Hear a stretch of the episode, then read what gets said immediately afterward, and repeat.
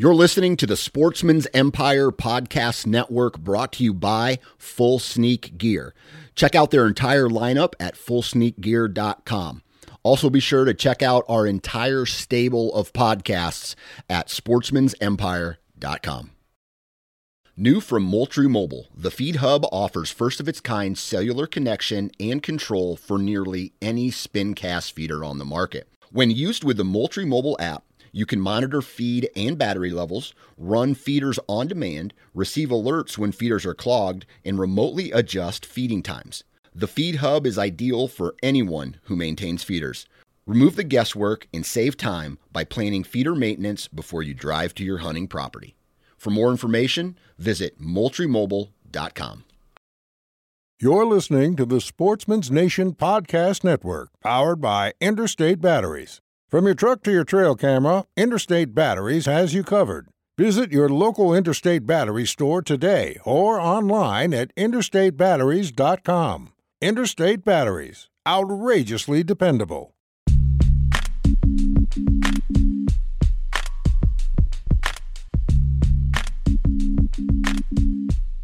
Welcome to the Nine Finger Chronicles podcast, brought to you by Exodus Trail Cameras, the number one podcast for bow hunting product information and hunting stories from across the nation.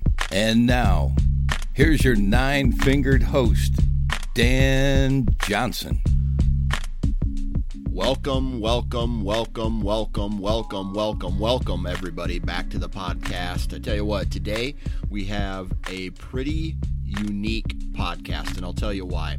We're going to be talking with Nathan Worthington of Alabama, who graduated from Auburn, moved to South Carolina to do a fawn mortality rate study. And he talks a lot about what he did, what tasks he did for that study, uh, some of the ins and outs, uh, the objectives of that study, and some of the results of that study as well. Uh, and then at the end of that, we get into kind of a mini BS hunter profile session. We talk a lot about, you know, how he started as a bow hunter, who got him into bow hunting, and then just kind of BS a little bit about uh, what he likes about bow hunting, the experiences, and how he's kind of grown over the last four years uh, of solely hunting with a bow and, and, kind of putting the gun down.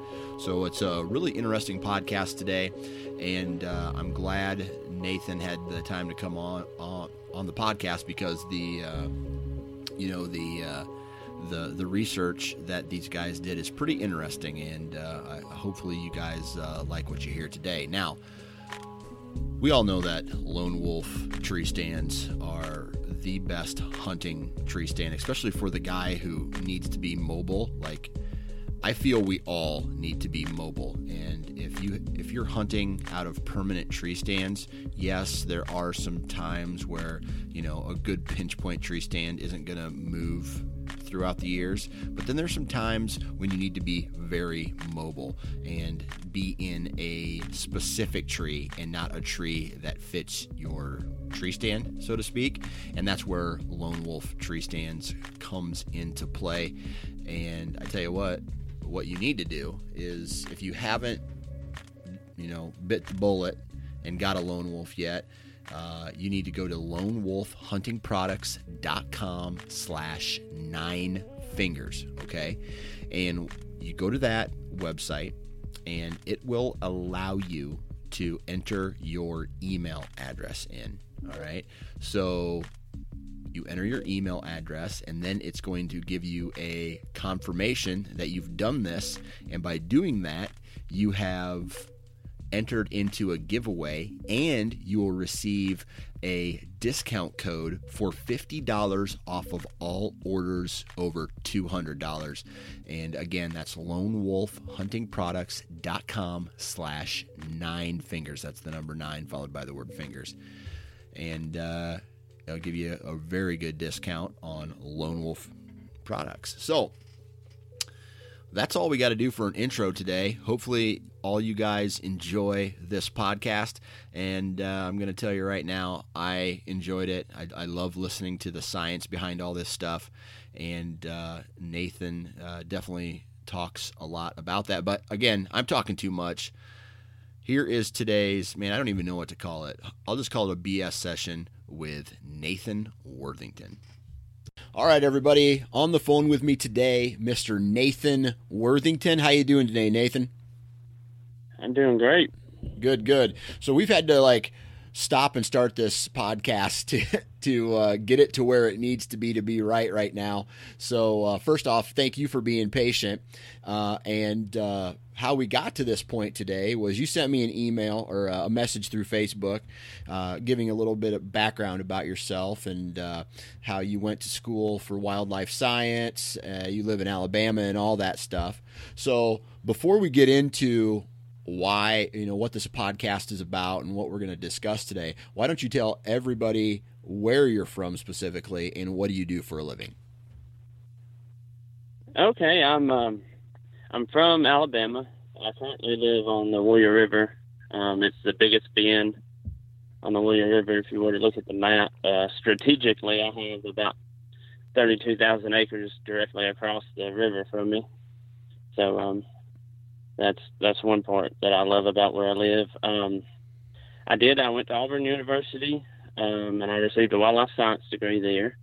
I spent uh, several years uh, working on um, a research project um, in South Carolina, and um, and then when that kind of got to a point to where there was going to be a little bit of a break, I I decided I wanted to go back to school get my master's, and I decided that I wanted to teach, and I went into special education. And I currently teach students with multiple disabilities. Gotcha. Okay. So it sounds like you're busy. Yeah, I, am busy, but a good busy. Good, good. So let's see here. The first thing I want to I, I want to talk to you about, and this is a, a question that I've uh, that I've asked other guests of this podcast is, with you living in Alabama, why why did you choose Auburn over the University of Alabama? Yeah, that's a good question. Um, you know, believe it or not, I was raised an Alabama fan. Right. Um, uh, Auburn has a beautiful campus, wonder, wonderful university, but Auburn is, at least at that time, was the only land grant college in the state. And so that means that was the only school that would offer the wildlife science degree. Gotcha. That I wanted. Gotcha. So, okay. So yeah. did uh, did any family members like kick you out, try to get you kicked out of the family for going to Auburn? Uh, well, fortunately, my mom has degrees for both. Okay. And my dad, um, you know, he was he was my dad was a coach and teacher as well. Um, and since I never actually went to any of the football games, I typically uh, would catch the games on night on ESPN, the scores or whatever after I get done hunting. So okay, um, you know they. I got you. So, they, they, so you were more focused okay on the you were more focused on the hunting aspect. At that point, I I did play um, baseball gotcha. for a little bit in junior college, but yeah, gotcha, gotcha. Hunting has always hunting and fishing has always been a a priority of mine. Gotcha, gotcha. So let's see here. Um, you went to school for wildlife science, uh, and you know, obviously, it sounds like you have an interest. You know, obviously, have an interest in hunting. But what drove you to go to school to get you know to start off with a wildlife science degree? Well, um, believe it or not, I never was one of those people that kind of flipped around on majors, you know, like what I wanted to go to school for, different things like that. You know, as soon as at some point in my youth when I became aware that there was actually a degree to go do a lot of the, you know, wildlife science, which is, um, you know, right up my alley, you know, based off all the time I spend outdoors. Um, but I thought it was, I've always been fascinated by behavior um, for me, whether it's people behavior, animal behavior, and uh, I'm always trying to understand why people and animals do the things that they do. So, you know, that, that would get down to the core of it. Gotcha. So you've kind of had it, that. That's where your interest lied, and, and Auburn offered you uh, the the program that you wanted. So you went to Auburn. You got a wildlife science degree, and then after college, what did you do with that wildlife science degree? Yes, um, I would say the last couple of years, you know, just to kind of lay the foundation. When I was at Auburn, it was it was a very rigorous you know, for an undergraduate degree, most people, you know, when they hear that, they think, oh, maybe he can go be a game warden or something like that. And that's not necessarily the case. Um, a lot of the people that are going to go to veterinary veterinary school would actually, you know, take the wildlife science program and then apply. So, you know, it, you know, nobody would have ever, you know, considered me in high school as being you know, extremely smart, but I was very strong willed. Gotcha. Um, so, you know, I, I battled through there, but, you know, it was just sheer will. Yeah. And I am going to answer your question. But what I mean by that is before I even graduated, there was always opportunities, you know, whether it's a professor or whatever, saying, oh, well, we need somebody to volunteer to go over here and work, you know, to help with this research project or work and help here and you know it. I got to participate in um, trapping deer, and a lot of that, you know, this was while I was still in college. You know, dealt with. Uh, we got to use thermal cameras, and we'd sit up all night, and I'd go to school during the day, and we'd use thermal cameras and and uh, cannon nets, which you know, I mean, I absolutely love doing that. And, you know, we we got to do all kind of different things like that. So actually, for what I did after school, started before I finished in that you know, the the professors and anybody that could see that, you know, I had this burning passion to do stuff, and I didn't care what it was. You know, it could have been the smallest thing or the biggest thing, but um, you know, I would say that was my strength. So when it got before I even graduated, uh, you know, one of my professors approached me and uh, he said, "Well, we've got a, a ten-year research fawn mortality study going on at it's and I'll mention it. It's Norfolk Southern Railroad has some property in South Carolina, and um, he said, "Would you be interested in going out there and participating, you know, and working?" And I was like, "Oh, I would love it." So you know that that got me in the door for you know after graduation, and you know I didn't even go to the you know my actual graduation. I was already going to South Carolina, you know, and um, and you know it was, it was awesome. Um, and what I mean by that is, you know, we had a truck set up with thermal cameras. You know, you'd have two people in the back, but the whole point of the the study was to look at fawn mortality. And so, you know, we would go and at night we would, you know, as soon as the fawns start dropping for the most part, uh, we would ride every night with the thermal cameras, you know, through about roughly 12,000 acres. And um, we would go and catch fawns, which can be pretty interesting. Uh, we had some different strategies, but you know, just spending time, you know, out there and observing and watching, that's what I love. Like, right. My passion is, you know, because you know, like the professors and stuff that, you know, their their names are on the research and stuff like that. You know, they're the ones that do all the writing, but I love being out in the woods collecting the data and learning the different things. And right, um, right. So. uh, so it sounds like it was a seamless transition from what you were already doing in college to what you went into uh, on this uh, this research project. Now, what are you know this fawn mortality rate? Whenever you're doing a study, there has to be clear objectives that you're trying to you know reach. What were some of the objectives that you were I guess, that you guys were focused on on this uh, uh, fawn mortality research? Okay, so as far as the objectives is, um, you know, to study this particular site was a very highly managed location, and what I mean by that, they managed the predators at a high level. They kept, as far as the hunting of white-tailed deer and stuff like that. They kept immaculate records. Gotcha. I mean, you could almost envision the best case scenario. So the objective was to see what the the mortality rate was in a very highly managed piece of property. So when we would catch the fawns, we would uh, radio collar them. We would, uh, you know, put different um, tags in their ears. We'd weigh them. We'd do all those things, you know, collect the gender. And then, you know, to reduce stress on the fawns, you know, we had a certain amount of time that we needed to be able to do that Gotcha. to reduce stress. But we, when we would go, it's almost like the radio telemetry that we use is, you know, it's still holding the wand at that time. And during the day, we would go and check on them and see, you know, if they had a mortality beep, it was a different signal than one that had been moving. So let's say we went in and we had a mortality beep. When we got there, you know, it was to determine the cause of death. So the objective was, you know, to, to collect data on fawn mortality, and um, you know, just you know, once you get that, you see, you know, is how you know which predators does it appear, or um, you know, how many uh, fawns are the predators taking? How many? How much of it is natural mortality?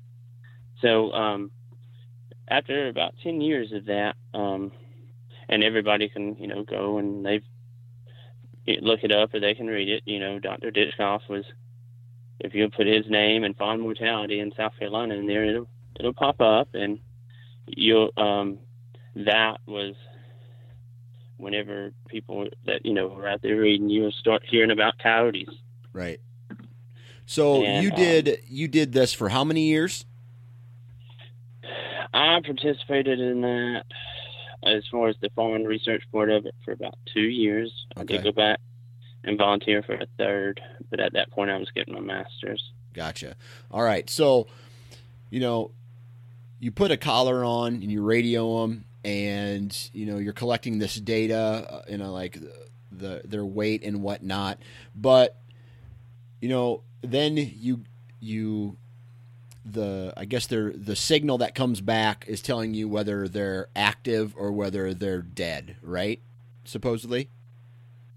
Supposedly, yes. Okay, all right. So, talk to us a little bit about you know how that whole process works. You know, you, you come up to the property and you you start you know you start wanding the area looking for a radio signal and you find one that has a I guess a mortality signal coming from it. Walk us through what happens from that point to when you walk up onto the the fawn, whether it's dead or alive.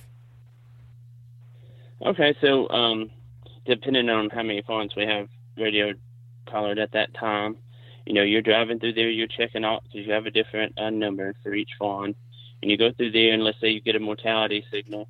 At that point, you obviously, you know, you've got to have your gear, you've got to have your cameras, and you know, different things to document everything. And it's always interesting. Um, let's say you you you're getting the beeps. Well, um, as you use your the radio telemetry, you're constantly uh, turning it, and uh, it almost reminds me of the old rabbit ears on on the TVs as far as getting the signal. But once you get headed in the right direction, you know the beep will get stronger and stronger, and you'll see the signal. And um, typically, if it was a natural mortality, um, for the most part, you're going to be able to visually find that fawn. And um, the ones that were always interesting was if a bobcat had gotten a fawn. Um, most of your cats will cache their prey, Right. Yep. and one that makes that interesting is they bury it. And um, we spent more than one occasion in giant briar patches over our heads trying to figure out where Right. a bobcat has buried a fawn. So that's always interesting. So bef- before we Um, move on to the, that part is okay. So you determine what the cause of death is, and you, when you say natural causes, how do you determine what is a natural cause, and what are some of those natural causes that you uh, that you found while doing this study? Okay. Um, you know, that can be a very, um, it depends kind of question, but some of the things are you'll just straight up see a fawn that's malnourished. Okay. Um, and uh, uh, and it's typically, um, you know, within those that first month and a half, because uh, one of the things that the research did end up showing was that once a fawn the fawns reach a certain age and size, that um, they're more likely to be able to um, evade predators and different things. But typically, that natural mortality you would actually see pretty early on, but you'll see a malnourished um, fawn, and I mean it it appeared to be pretty much. I mean, you can tell you just see bones, different yeah. things like that, and um, and then some of the other things would be, uh, and you'll have to forgive me for the name, but sometimes um, food um, when they're eating, or you know, like stuff gets impacted in their gums. Mm-hmm. And one of the signs of that is like their jaws. Gotcha. And the gum lines will be really swollen. You know, we didn't see that very often, but um, you know, those a lot of some of it was a process of elimination, but you know, I did recent more recent research that they went into extreme detail into that. Um, but you know, typically you know, natural mortality, you're not going to see a whole lot of damage. But for us, because we were checking the fawns so frequently, like, you know, the predators, scavengers, and stuff like that would not have the majority of the time gotten to them because we're checking the fawns so frequently. Right. Does that make sense? Yeah, yeah. Okay, so on this malnourishment, is that because the mother is not providing or is not giving them the milk they need, or is it other types of diseases that are causing them not to uh, express the mother's milk?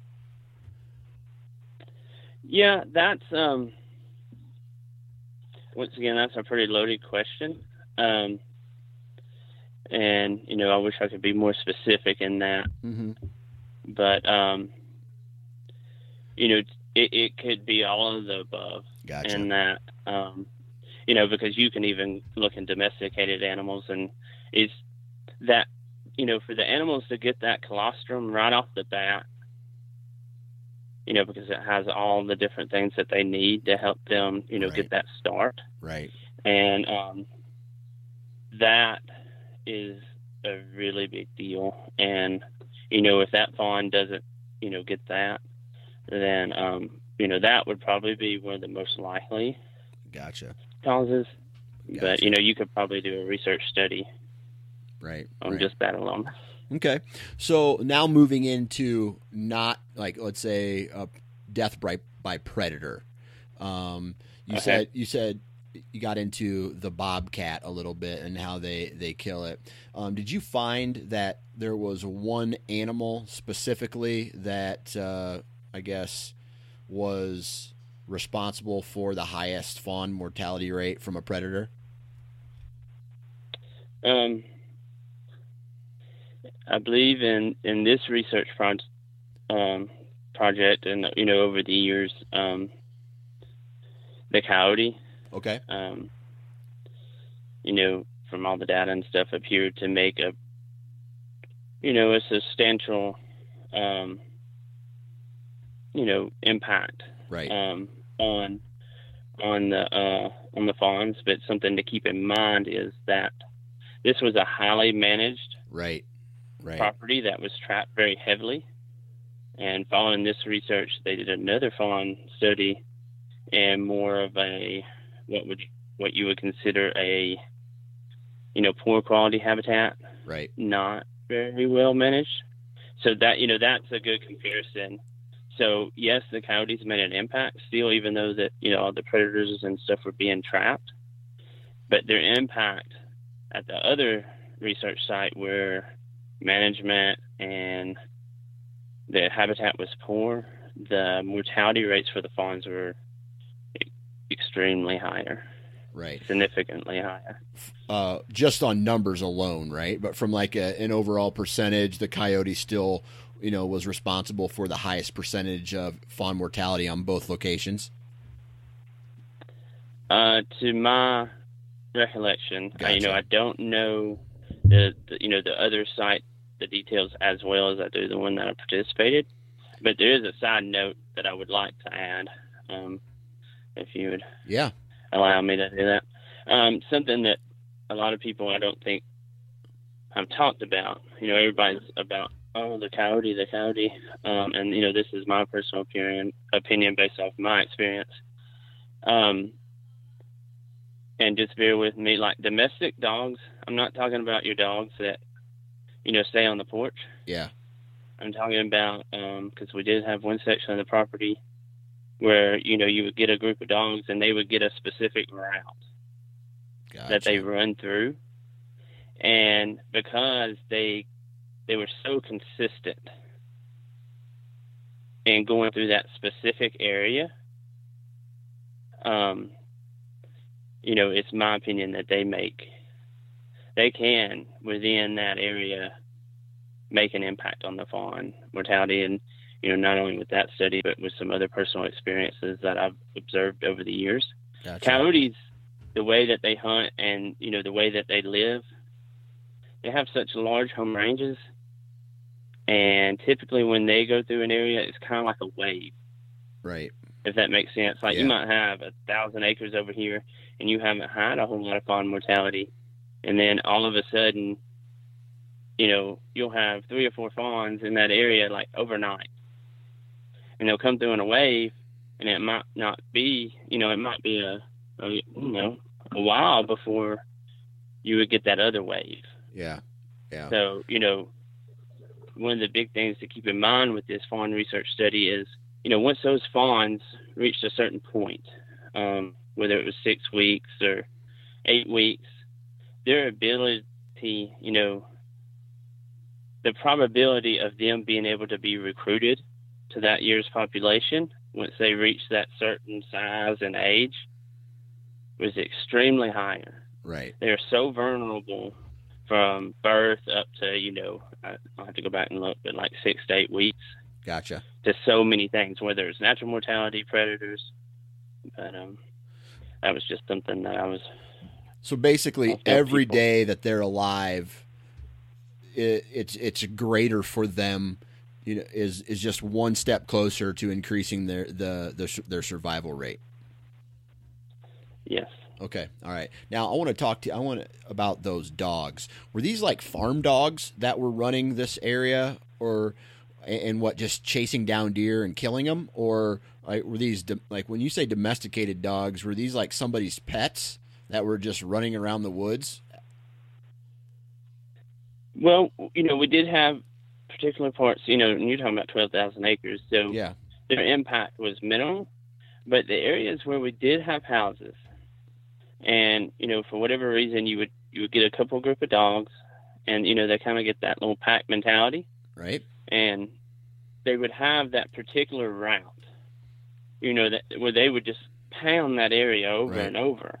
Right. And typically, when a domestic dog, you know, when they go through there and they kill some type of animal, it, you know, this is not exact science, but typically you can tell that they've messed with it, but it's almost like they don't know what to do with it. Right. Where when you find sign of a coyote having got stuff, you've got bones spread out all over the place. Right. Right. And typically domestic dogs, it's almost like they've they've got it and they've done a few things, but you know they they're almost killing it because of the chase. Right. You know they haven't returned back to that. We've got to devour everything. Right. So it's almost like a game to them. Yeah, uh, you know that would be you know in my opinion the best explanation for that. Right. Okay. So now, now backing up a little bit, um, you know, you mentioned you're, you know, you get to the carcass, uh, and you determine what the cause of death was. Um, at th- at that point, what are you, specifically what are you doing to determine that cause of death? Okay, you're just saying when I first walked up there, Yeah, you, and you know, first of all, understand that um, I was not alone. I had a lot of great people that helped me. right, right, right, But um, ours, uh, we would go up there. Um, you know, we would start taking pictures. Um, we would start recording everything um, that we could see and observe, and we would document it because like anything, you know, the more experience you get, the better you get at doing it. But sometimes you still have to go back and and look at everything and then look at the pictures and you know over time you know when you you know when you get enough data to compare it then um you can make a you know a determination. But like like I said with the domesticated dogs typically you'll get you know you can see where they've kind of chewed on it and mouthed it and done different things like that. The bobcats will cache it. Um the coyotes it'll pretty much just be bones where they've scattered it everywhere you know just in my experience. And then the natural mortality the majority of the time you're looking at a malnourished Right. Right. animal that um for the most part does not have any signs of trauma Okay. And then you just you document all of that, right? yes Do you do any additional tests like on uh, any part of the carcass? Uh, do you weigh it or, or take any additional measurements of uh, I don't know, like the body? Once we go up to it and we're looking at a you know a fawn that's dead is Yep. that what you're talking about Yep. are you talking about Yep. prior After you Um, find it dead. Yeah, I, I do, I do not. Um, I feel like we did not, you know, weigh them or anything like that. Gotcha. Um, we, you know, we did have a checklist, but I don't think uh, weighing them once we found them, or you know, doing any type of autopsy. or measurement, like measuring the, the head or a jawbone or a spine or anything like that. No, uh, because you know we had the data capture, and then you know, like if we had, you know, been tracking it every day that we tracked it, we monitored it and stuff like that. So, you know, um, you know, for this particular research study, no, we did not do that. Gotcha. Okay. So I guess what you know, this is kind of a vague question, and I'll let you answer it however you want. But while you were there, and I know that research went on for a while even after you, but while you were there, what did that study, I guess, teach you, or what were the results of this study on this fawn on fawn mortality? Um, well, I'll answer the very last part of the question. As far as when you're talking about science, you know, it, you, you think back to the scientific method, Right. and everything's a theory until it can be replicated. Right.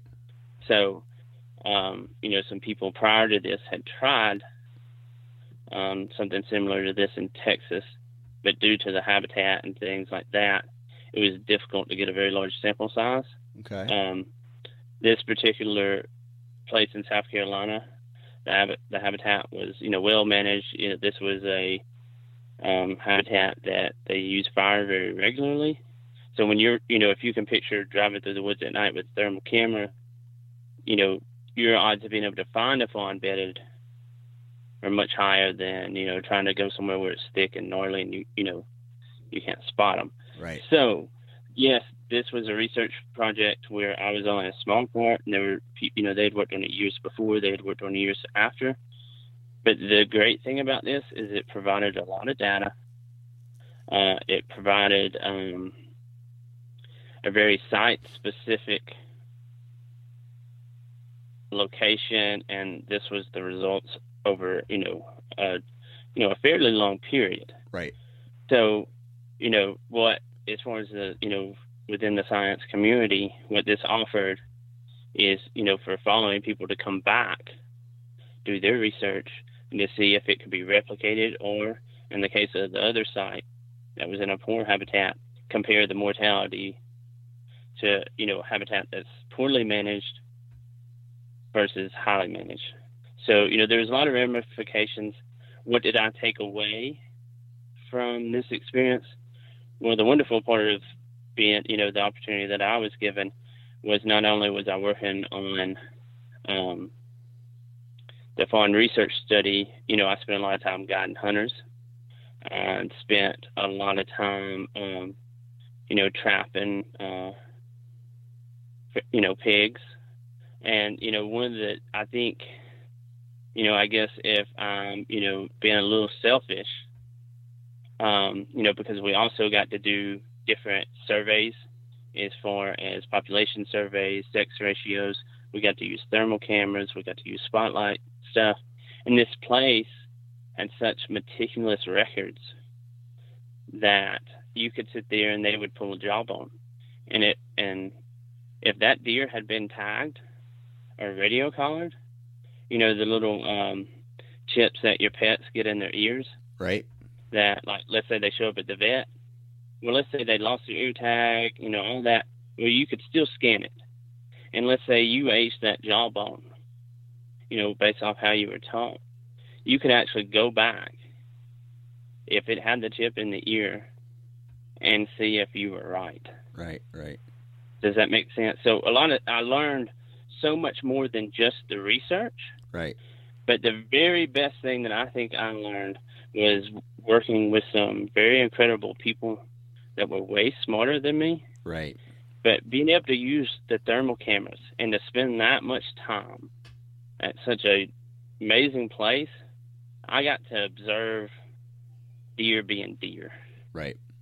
I mean, just imagine driving down the road at night and you're sitting there and the deer are bedded or you're watching them with the thermal cameras and those different things. It ties back into that behavior. So, like, I think that's one of the things that a lot of people miss out on, Right. and I've missed out on, is not spending enough time watching deer being deer right. because you could go down the road and be, uh, you know, because thermal cameras for the most part work best at night. But like, let's say it's right before dark or it's still real, just breaking daylight, and you don't see any deer.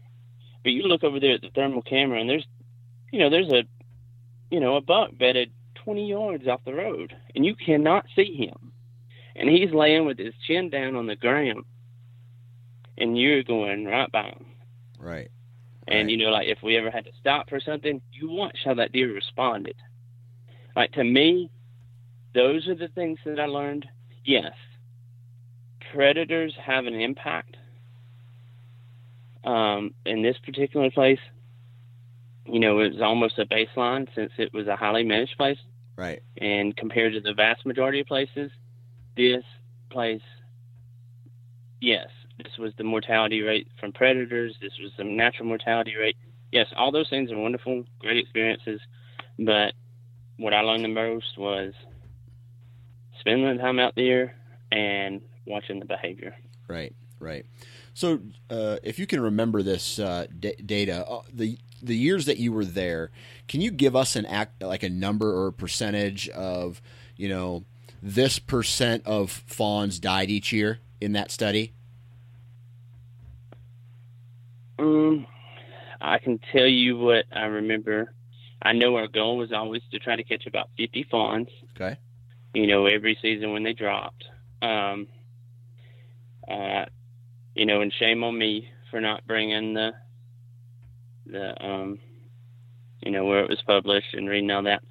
But uh, if if people want to find it and they want to read it, like I said, if you'll just um, look up Dr. Ditchkoff, Auburn University, you know, uh, mortality studies, South Carolina, any of that's going to bring it up, and it's it explains it really well. Um, but I, you know, and I apologize for not, you know, remembering the specifics on that. Gotcha. Okay.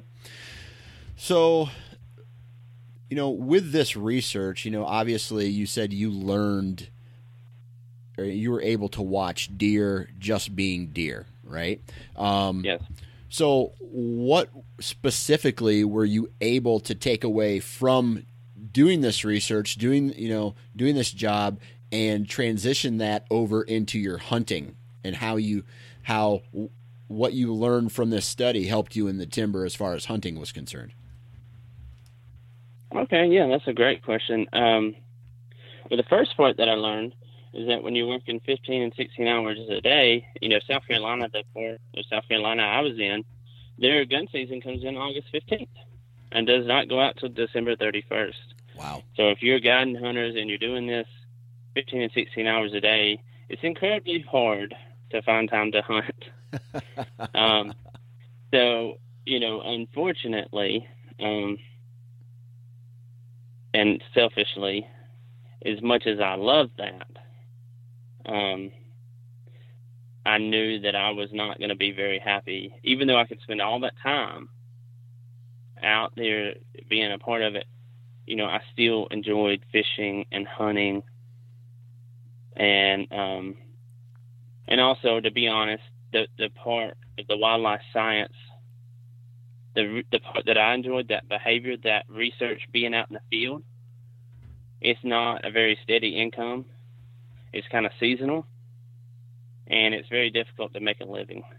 Right. And while I was there, there was also a lot some things that I learned that I could have done to make a living, but you know, morally and ethically for me, um, when I go to bed at night, I want to be able to to agree and to be on the same page with what I'm doing.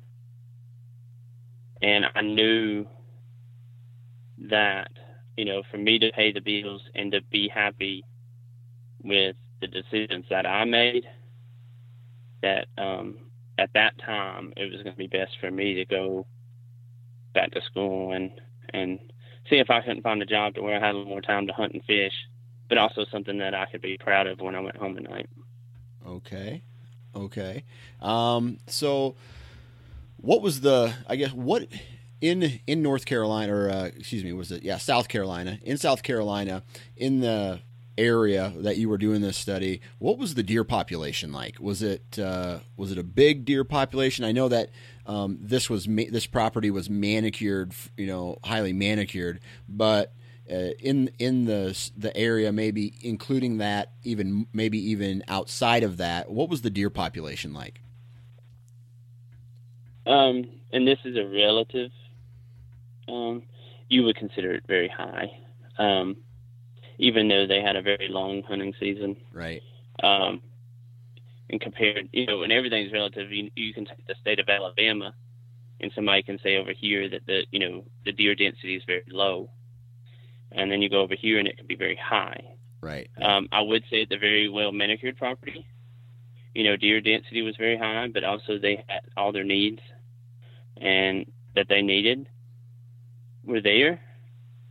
But even the surrounding properties, in comparison, you know, you would not have problem if you spent some time, you know, like an afternoon or a morning. It was more likely that you were going to be able to see a deer than you weren't. Right. Okay. Um, all right. Cool. So, kind of getting back to like going all the way back when you were a kid uh, kind of changing gears here a little bit.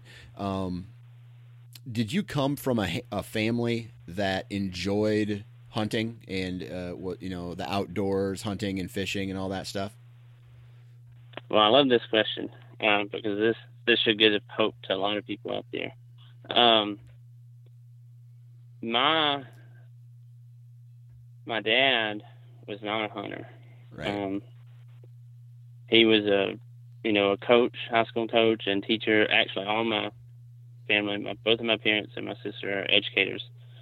But my dad was not a hunter. You know, he would fish a little bit. Um, my mom, some of her brothers were hunters, but you know, they were more, you know, maybe like every once in a while kind of around. Right. So, and uh, we moved a lot growing up. Uh, my parents were divorced, so I was kind of like this I wouldn't say, you know, I was kind of a city kid. Yeah. You know, I was I was a little boy that was in the city, but still had the love of the outdoors. And fortunately, and you know, this is a really important because I played sports. There was always like a coach, right, or one of my friends' dad, that would take the time. You know, because I was dying to go, But I mean, I didn't know where I was dying to go to, but I, I knew I wanted to go fishing or hunt. You know, all that appealed to me. Right. But um, it might have been like once or twice a year, and you know, I loved every minute of it. Right. So you know that fueled my passion. Um, now I will say, supposedly, I caught my first fish in a diaper with just a hook, you know, kind of deal. Um, but no, you know, I, I was not the the boy that grew up in the country and every Right. single day of his life was out in the woods. So, who was? I mean, did you have a specific mentor that kind of got you into it, or were you kind of uh, self-taught? No, I was not self-taught. Um, I, uh, my uncles that were on my mom's side, you know, whenever they would come around and talk about hunting, you know, uh, they would, you know, ask my dad, "Hey, you want to go hunting?" And then, you know, once he had me, he's like, "Well, you know, this is a chance to spend time with my son," you know, because my dad, if anything, he just hunted so that he could spend time with me because he knew I was going to go hunting anyway. Right. So we kind of learned together. Oh, cool. But you know, just a kind of a funny side note. Like if it was up to my dad, I think he would rather shoot the deer with paintball guns, and everybody have their own color. And when the deer come by, they'd be like, "Oh, I see that color." You know, that's kind of how he is. yeah. Um, but uh, there was so many, you know, like, and it's so random, but you know, like coaches, um, even you know, just you know, the Lord put different people in my life that took that time, you know, to to take me. Right. Right. Right. And uh, so you, it wasn't just necessarily one person; it was a handful of people that kind of uh, were there as you progressed through. I guess being a hunter, right? Yes, whether it's fishing or hunting. Um, you know, I had a bow long before I had a gun because of you know the different places we lived. You know, a boy walking around with a gun would have been a problem. Yeah. But a boy walking around with a bow at that time, nobody thought that was a you know a big deal. Right. Absolutely. Absolutely. So let's see here. I want to talk a little bit about like how old were you when you started hunting? Oh, I I can remember when I was five, Five. bribing, manipulating, doing everything that I could to get my uncles, you know, one of my uncles uh, to take me with him and my dad. And uh, I think they thought that if they put me through enough stuff, they would discourage me until I was older. Right. But um, you know, they they gave me this single shot shotgun, obviously with no bullets, and I would walk around behind them. And at that time, I'm fairly certain that single shot shotgun was uh, longer than I was. Right. Right. And you know, it was my job. They taught me gun safety. They did all that. Um, and uh, I I don't think they ever gave me a bullet until I was about ten. Right. Um, but uh, you know, I would get a couple opportunities a year to go. I can But remember. you know, they were t- they were laying a foundation. Right, right. I can remember uh, one of the first animals, and I think it was the first animal I ever shot with a gun, was a pheasant. And I remember going out with my uncle. I can't. I, I, I remember my brother was still too young to go out with us. Um, so maybe I was eight or nine years old or something like that. And my uncle took me out pheasant hunting, and we jumped a pheasant, and I pulled that I picked that gun up and pulled the trigger and I don't even think it was on my shoulder. And I was looking I don't, I don't even think I was looking down the barrel. I just kind of quick pulled it up and pulled the trigger and I got I I got lucky and I shot that pheasant. And that for me was like it was so awesome that it turned mm-hmm. out like that luck I think that was at in some way maybe a starting point for my love of hunting was you know having my uncle uh, take me out on that on that particular pheasant hunt. But when And you'll never forget that. no, never, never. Uh, so when you know, fast forwarding a couple years, you know, when did you start getting serious? And I don't mean like, hey, I have a bow now. I'm gonna start shoot. You know, I'm I'm gonna be a bow hunter. But when did you start becoming serious about becoming a bow hunter? Okay. Um, I'll back up just a touch, but um, I would say when I was ten, um, my very first shot at a deer was not with a gun. I had like a little Browning that was around 45 pounds, and you know I could shoot at targets all day long. And believe it or not, the very first deer I ever shot at, it was a once again it was a coach that took the time to take me out there, and uh, you know, a eight point, you know, walked in, and I was so nervous, and I was like so beside myself. I mean, I, I'm pretty sure the deer had made at least one circle around my tree, and then I noticed that he was going to start to walk off, and I was like, I've got to find a way to shoot because I can't tell somebody, you know, this has happened and I haven't shot. Right. And believe it or not, I took my time. I aimed well, and uh, I missed. It went over the back, you know, and I couldn't understand why. But and I was a pretty slow learner because believe it or not, I spent a lot of time missing deer Yeah. with my bow before I finally figured out that you know the deer, you know, dropping on the sound of the the string and you know not bending it at the waist. So I give a lot of hope to a lot of people because I did not harvest my first deer until I was about twelve, Okay. and um, Was that with a my- gun or a bow? you know, my it was with a gun.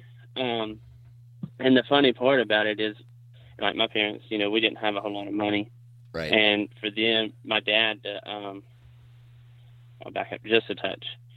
Around that same year that I missed the buck, you know, I remember dad taking me to a pawn shop and buying like a really short 20 gauge yeah.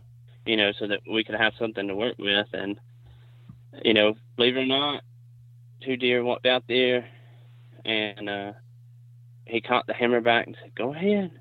Now shooting at just dry fires. I'm like, I looked at him like, I don't think this is what's supposed to happen. And he pulled it back again and it dry fired. And uh, he says, and I looked over there because he had a 12 gauge. And I said, you know, I'm like trying to grab it Right. Right. and he's shaking his head at me like, "There's no way you're shooting a three inch slow twelve gauge," you know. and I mean, I didn't care. I mean, it could have been a cannon. I would have taken it, but he wouldn't let me. And he went ahead and shot the deer. So uh, you know, I had to, you know, but that was another part of the growing experience. But when I was twelve, um, and this was a big deal, my parents bought a 243 All right. a rifle, and you know that amount of money, you know, at that time was, you know, that was not money we had, but they cared enough for me and knew how important it was.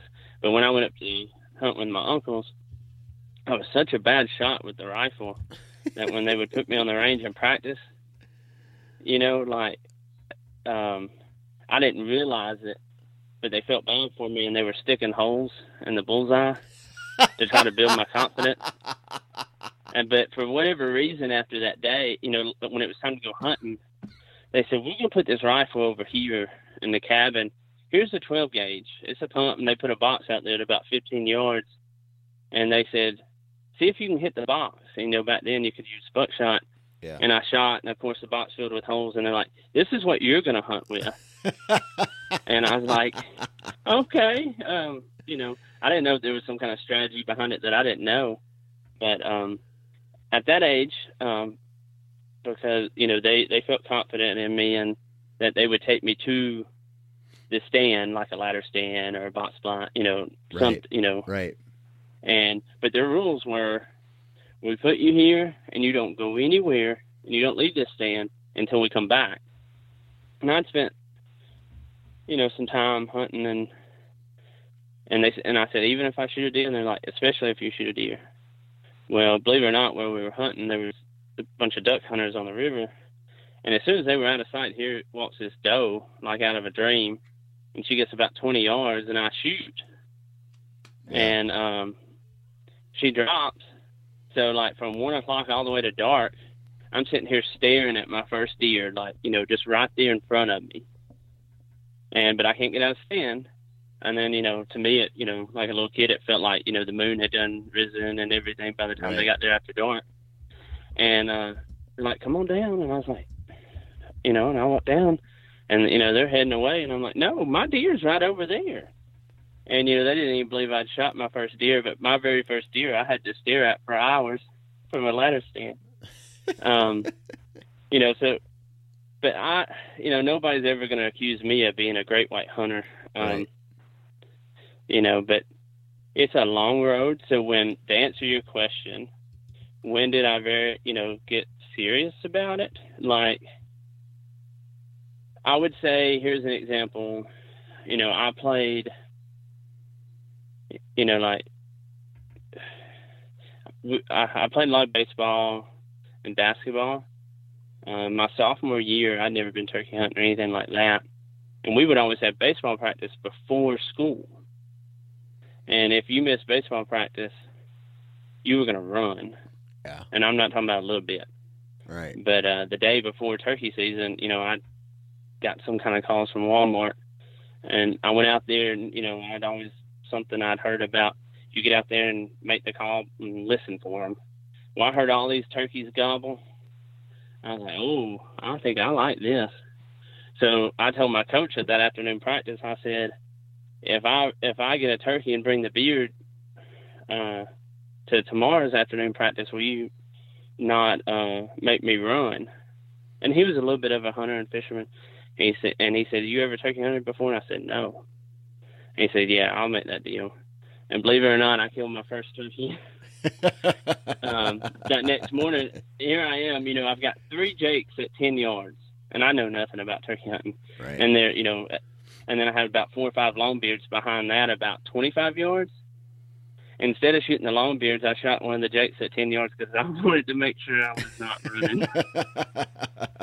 but you know, I would say probably when I started really investing a lot of time. Now I played sports, right.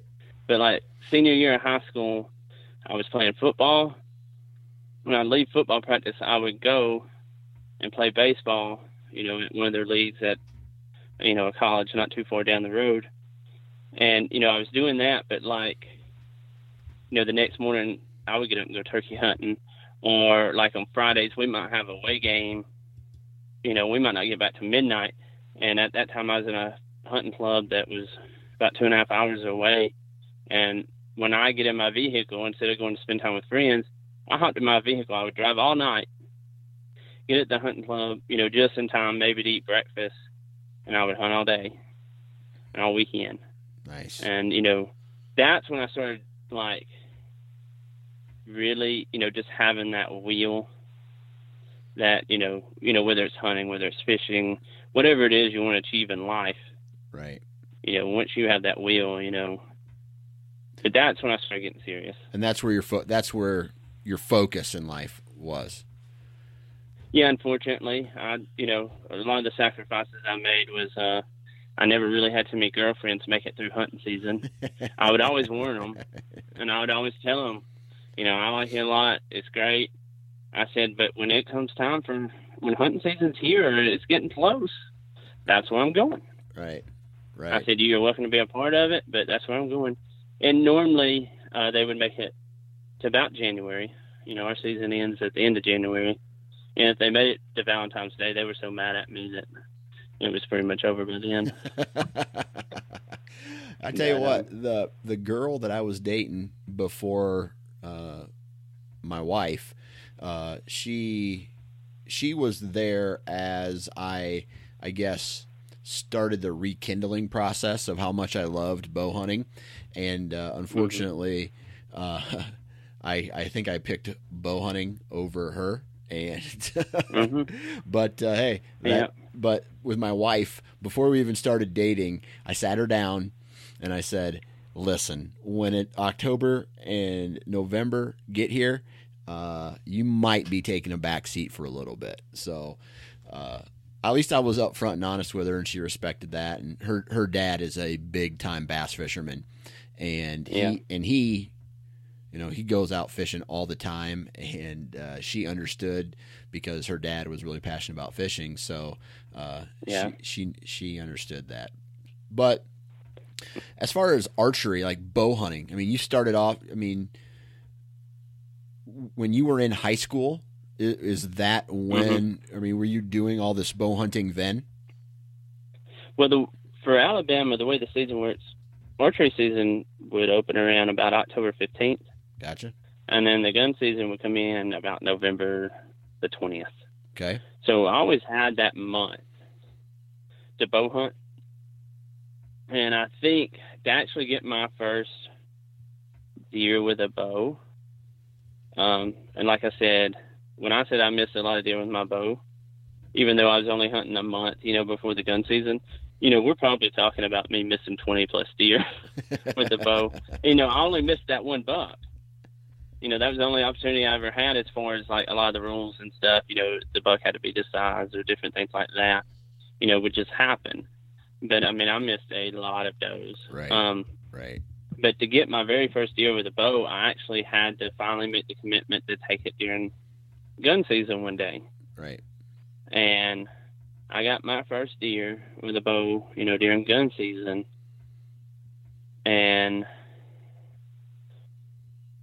you know, like that had been so long, you know, because I'd, you know, I'd been shooting a bow for a long time and I'd started bow hunting when I was 10. Um, you know, and I, I would say that it lit more of a fire, but the fire was already there. Right. Um, and to answer your question, five years ago is when I made the commitment that I finally got it in my head that all I was going to do was bow hunt. Right. Like, I mean, it, and you know, you have to like truly have that conviction because the first time you start seeing bucks chasing and doing those things, and you know you can pop them with a gun, you know, somehow that gun finds its way out of the, the cabinet, you know. Right. But um, five years ago is when I finally did it, and um, I've not picked up a gun since. Not that anything's wrong with gun hunting, but I just I love bow hunting. Right. I mean that's what I love. Right. Absolutely. And how old are you now? I'm 34. 34. Okay. So you were 20, roughly 29 when uh, you said, I'm just going to be a bow hunter. All right. Cool. Yeah. So- and I did not get my first buck with a bow until 2013. 2013. Okay. So yeah, Mm-hmm. the, the, you know, we're, we're running up on time here, but I want to end kind of generally speaking in the five years that you've decided to strictly use bow and arrow. Um, how has your success been? Um, and I know we're running up on time. I had to change my perspective um, because the years up till that, you know, I was able to harvest, you know, for this area, you know, some really nice bucks with a gun, Right. you know, and um, had started doing it consistently. But once I started trying to do those same things with a bow in my hand, Yeah. um, I was not, you know, you know, if you want to use the term successful, at this point in my life, I've actually got to where you think about it as achievement and it's a mindset. Right. Um, and you have to have the mindset about the process. And I know people are going to hate this because I'm from Alabama, but if you listen to Nick Saban or different people, you know, everybody thinks about Nick Saban and winning games, but if you listen to him, he talks about the process, and if you'll do the process, you know, the wins or whatever it is in life that you're trying to accomplish will be the result. And, you know, because I kept struggling so much in the beginning because I would set a goal and say, I want to get my first buck with a, a bow. And, uh, you know, I would do whatever, you know, I felt like, you know, obviously legal, stuff like that. But I was not, you know, achieving that goal. But the problem was is I didn't have a process. Right. I didn't have the mindset that I had to to just follow the path and do the things that I had to do to achieve the goal. Right. Does that make sense? Right. Like, because you know, it's real easy to sit there and say, "Gosh, I just want to go get my first boat with a bow." Well, unless you learn how to do the things that you have to do, and basically what I boiled it down to, and um, you've got to put in time, work, and then you know at some point you've got to put in money to achieve things. Right. Now everything's different. You know, if you're willing to put in more time and work, then you might not have to spend as much money. Not whether you're talking about public land, private land, whatever. But I had to be I had to get very intentional in what I was trying to accomplish. Gotcha. It was a mindset. Like I had to, yes, I had to have that mindset because if I had all this other clutter and all this other, th- you know, other stuff going on, then you know, you know, it, I would get away from the process. But as I started change, having a change of mindset, now I was forced to because I was not, you know, getting the results that I wanted.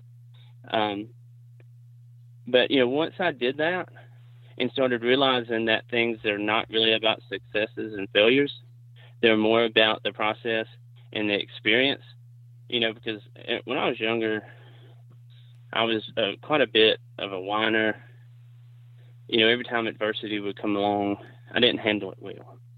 Right. And uh, you know, several years, I guess 2013, I got diagnosed with multiple sclerosis. Okay. I had no clue what it was. And I went from being in the best shape of my life, even better when I was playing sports, because um, I had been doing CrossFit for several years. And, you know, there, I, once that happened, I went into the, oh, poor me, why me? Right. And I've learned, you know, you know, by no other choice, that every single one of us has to go through adversity.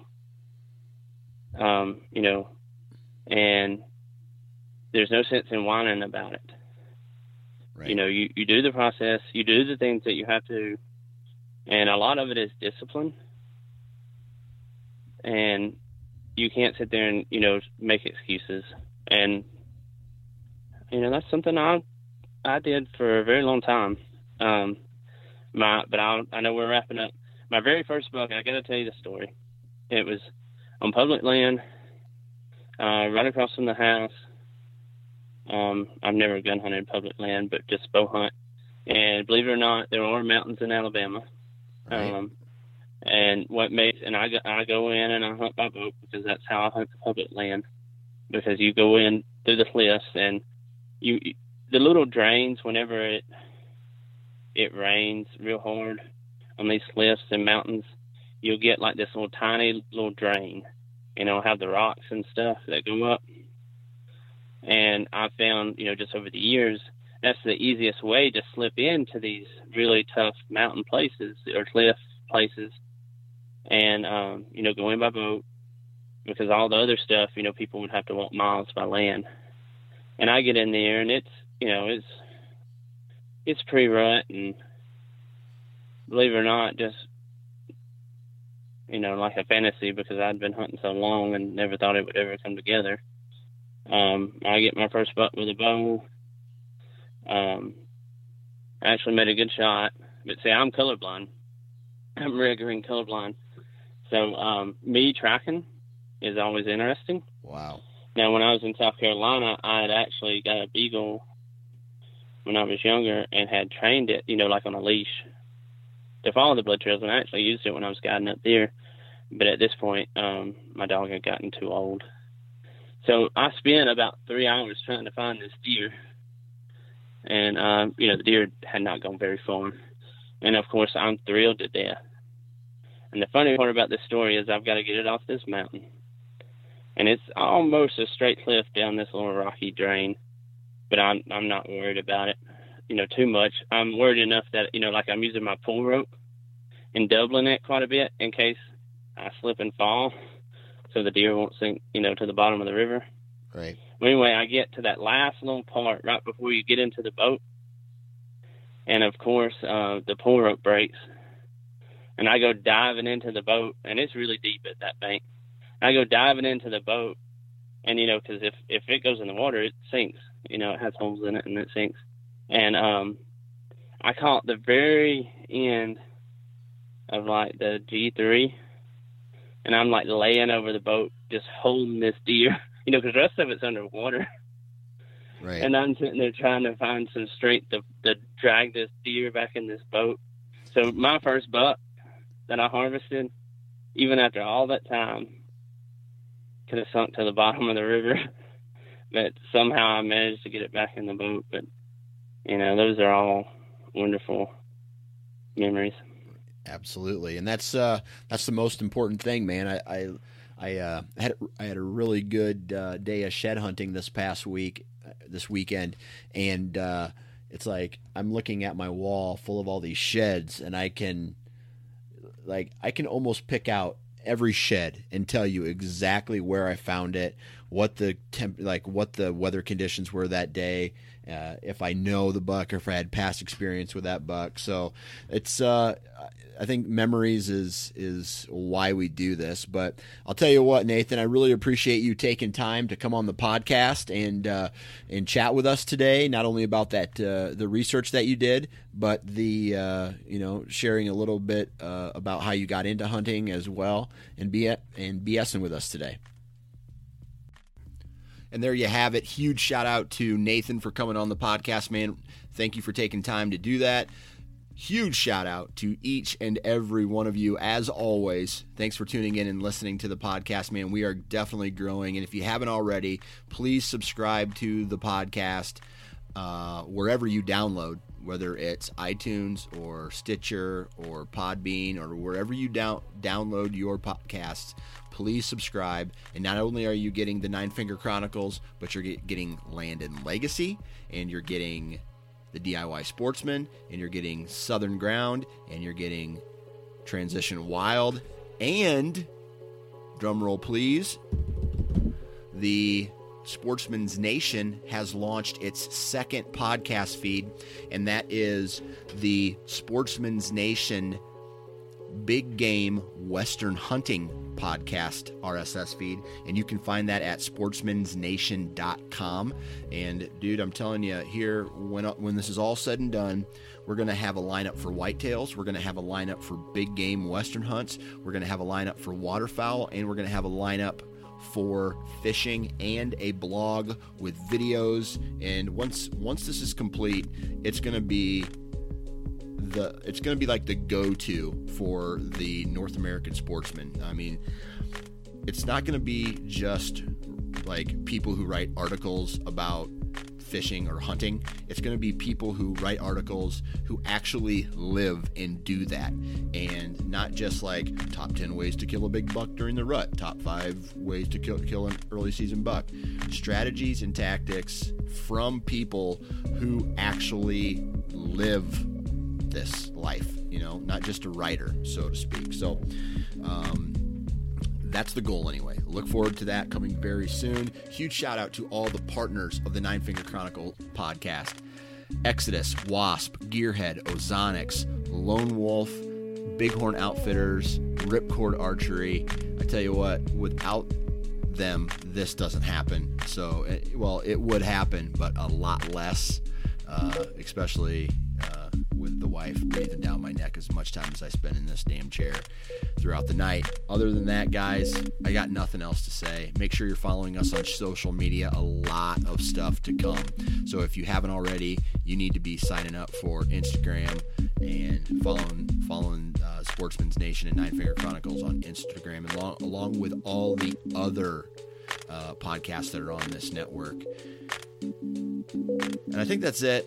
If you're going to be in a tree, please wear your damn safety harness. Have a good week.